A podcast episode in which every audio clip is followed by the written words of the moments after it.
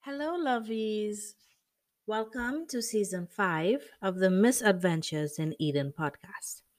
I want to thank my followers for their continued support. And if you're new here, I'm your host, Khadijah, and I hope that you stick around to enjoy my meanness, my uniqueness, my little notes and advice and all of that good stuff. I've been working on this episode, I'm not gonna lie, for over a month. Yeah, but life just had to do its thing and forced me to slow down a bit. A few things, well, prevented me from getting this season to you sooner.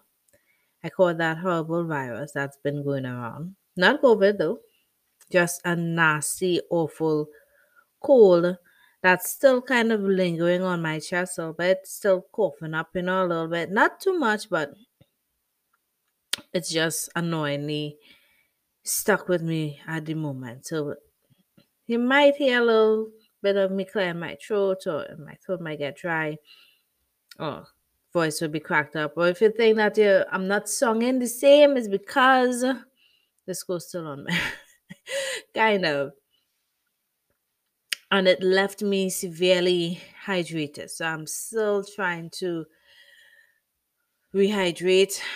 The much Gatorade I drank for the past few weeks, money just going down in Gatorade and water, and it still, still doesn't seem to be fully hydrated or back to normal just yet. So just bear with me a little bit.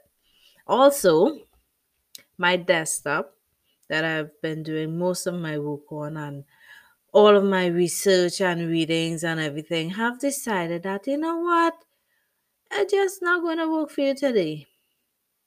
Yeah I just don't feel like working today or from now on.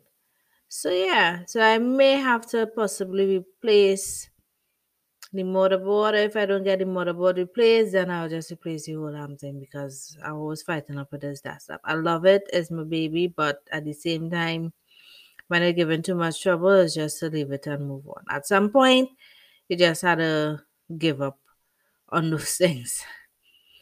Can't fix everything all the time. And yeah, and, and I've just been like extra busy for some reason, but for no reason at all.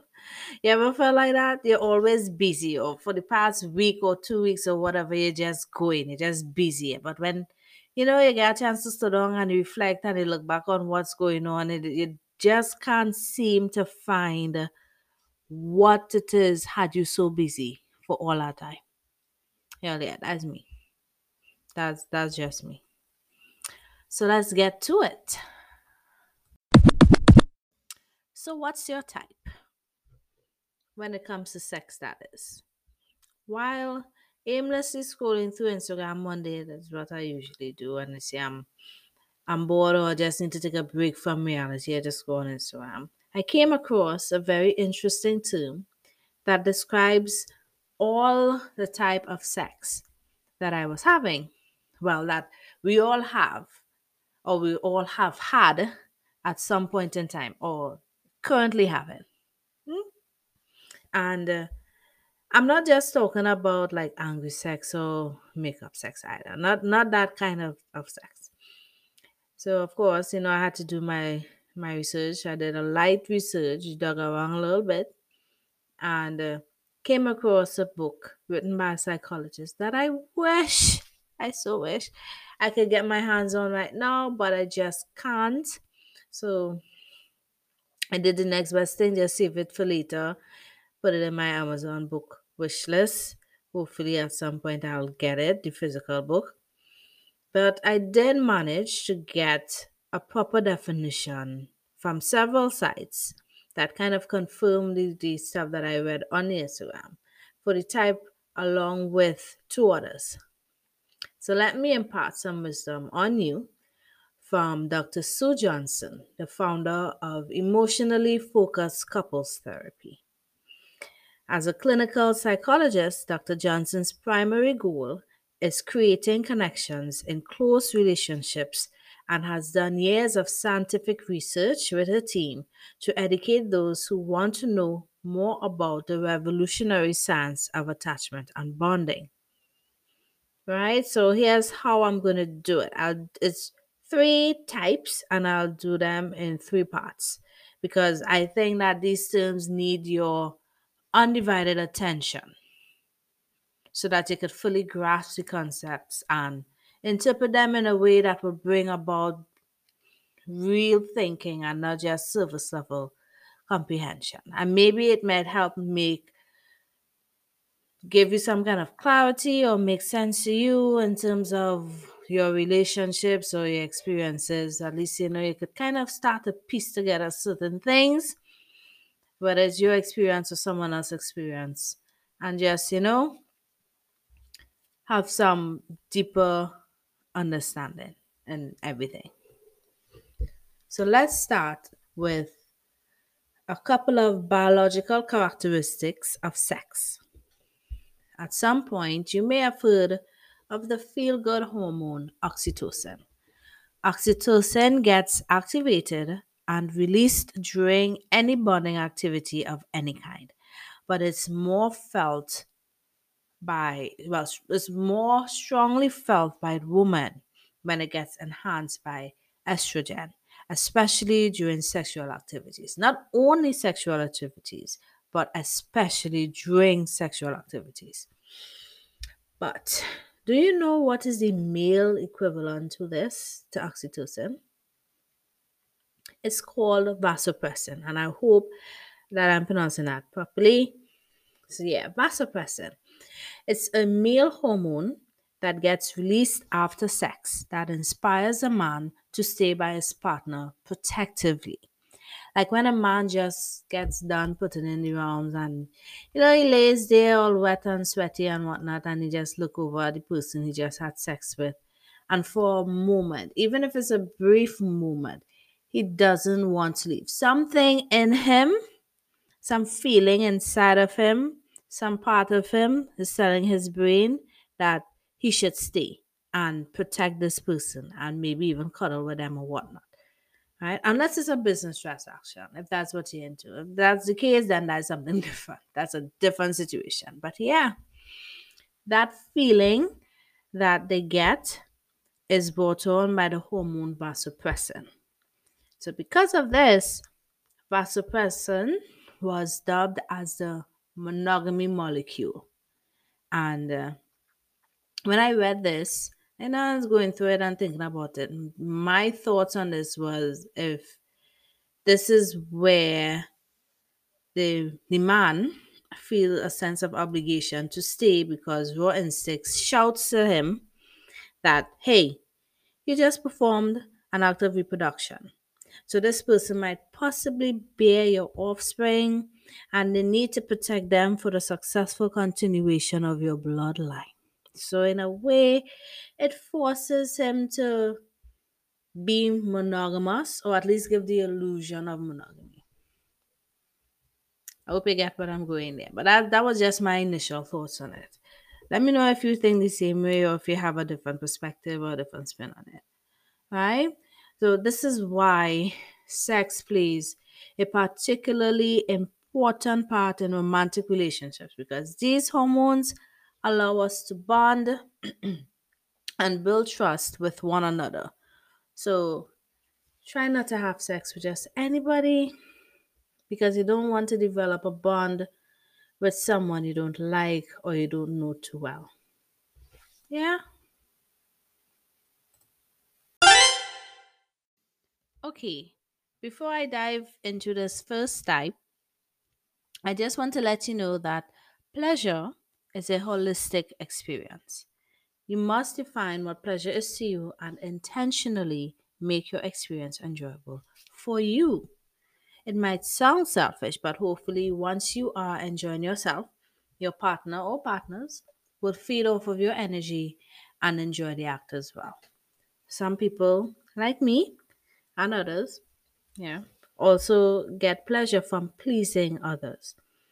Right? So just be mindful of your partner's turn ons and their turn offs so that you get the maximum benefit from your experience. And also bear in mind, you know, to set the mood and create a safe space that both of you feel comfortable in, not only to give, but to receive pleasure. That could be something like um, maybe someone, your partner, or you are into scented candles. Buy a few scented candles, light that up in your room or wherever you're going to do your deed. Or you could use scent diffusers. Um, or it could be something as simple as just dimming or turning off the lights. Or just go for foreplay. Make sure you have a nice round of foreplay before you start to get into everything. Just don't be boring. Don't let your experience be boring or of boring or just be like one of those porn shows or those porn just clips or whatever it is you watch and you just, you know, see dick going in vagina or whatever it is you're into. Just don't let it be boring. Set the mood, make it nice and comfortable. Make sure your partner or your partners, whatever you're into, is comfortable. And organize yourself nice. You'll enjoy your time.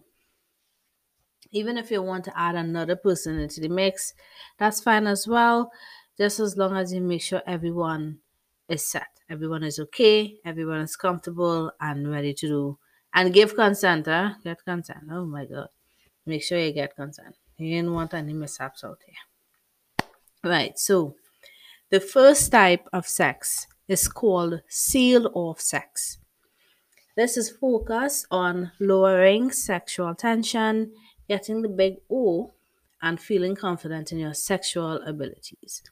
The key to winning is sensation, the greater the better, and performance, sometimes known as the God I'm hot factor. Yes, that is the name of the factor. Quote unquote, God I'm hot factor. This type of sex appears to be more easily performed by men because they have the ability to transition fast from arousal to climax. Women, on the other hand, take longer to become excited and require more coordination from a partner to truly enjoy sex. So they say. I mean, they did the scientific research and all, and they have been doing it for years, and they, they kind of know what they're talking about. But sometimes with these psychological researchers, um, something to note is that the the subjects, the population, the the what you call them, the sample that they use to do their research may be middle-aged white people right? So it might not pertain to although these days they're trying their best but what i mean these days for the past few years they've been trying their best to incorporate as much diverse ethnicities as possible but of course you know sometimes the people who's volunteering to do these research to be the samples in these research may not always be a proper representative of, of every group, right? Of every ethnic group. So just bear that in mind. But yeah, back to the seal of sex. So it can be used to describe quickies. You know, you want to have a quick, just to release some tension, just to get that that flush out, that that sexual tension out. You could do a little quickie, or in some cases, well, in my case, like dick appointments, or even business transactions. You could use this to describe. See, love sex to describe business transaction because it's just sex where you, you just want to have sex with little to no strings attached to the person who you're having sex with. So, as you can imagine, seal off sex does not it doesn't fare well in long-term relationships. They said it's great for one night stands, right? But because it's one dimensional, constant innovation is necessary. So if you're in a long-term relationship, I think what they mean here is like um it can be mutually satisfying in long-term relationships, but it's not normal. And uh, I think in, in some instances where you had a bad day. Let's say you had a bad day and you come home and you just want to release. You just want to, you know, you come home and your partner there and you just want to release and have that um, personal clarity or, or you just want to have that flush of an, um, oxytocin and vasopressin on and all of that. You just want to, you know, have a nice, a nice calming, clearing session. It could work. It could work. But if that's the only type of sex that you have, it could cause some problems. Because if all you want to do is just come home, have sex, roll over, and sleep, then it could leave your partner feeling isolated and deprived of of just that emotional bonding, that after sex emotional bonding. And that lack of emotional connection shuts off real eroticism. It can, but not necessarily happen, cause the partner to look for this connection, this emotional connection outside of the relationship. Or they may feel so lonely or left out that they end the relationship. This describes the sex that I've had with my big guys, especially the first big guy. The relationship part of it was little to non existent, and we were just there for sex, nothing more. Yeah, until all that happened happened, and the collabor- the, col- the collaboration between us ended. It was fun while it lasted, but it was how to put it? It was completely different to the experience that I had with the other big guy. Completely opposite. So if I would had to do it all over again, I would say yes. Yes, I would. Because every experience that I've had, as off putting or as bad or as horrible or as enlightening or whatever it is, played a role in transforming me into the person that I am today. However misunderstood I am to other people. So I think at some point in time, everyone may have had this form of sex, the seal of sex. And um, I, I hope that I made it as simple and easy for you to understand. And you could most likely relate it. Maybe. Right, so that's it for this episode, at least, and for trying to explain as best as possible this type, seal of sex. Um, I hope you've learned something new from this episode, whether it be the whole thing with the oxytocin and the vasopressin, or this type of of yeah, this type of sex. I hope you learned something new and it or it gave you something to really sit and think about as you reflect on your experiences. Um and one thing I just want to note, want you to note is that none of these terms or these types are meant to be painted in a negative or positive light. It's just is. These are just terms that they have coined and came up with based on their years of scientific research. But also bear in mind um, the sample that they use to do this research on might not be a, a best representative of everyone in world. And this research is based on US. So yeah, just take a slight but still still take it serious in a sense. Don't base your everything off of it, but at least now that you have the knowledge, you'll be able to be informed and know and compare if you hear anything else. Right? And hey, life is short. Live good, eat good, and please don't have any boring sex. Do not. No boring sex. Just that's always been my motto. All right. So, catch me in the next episode.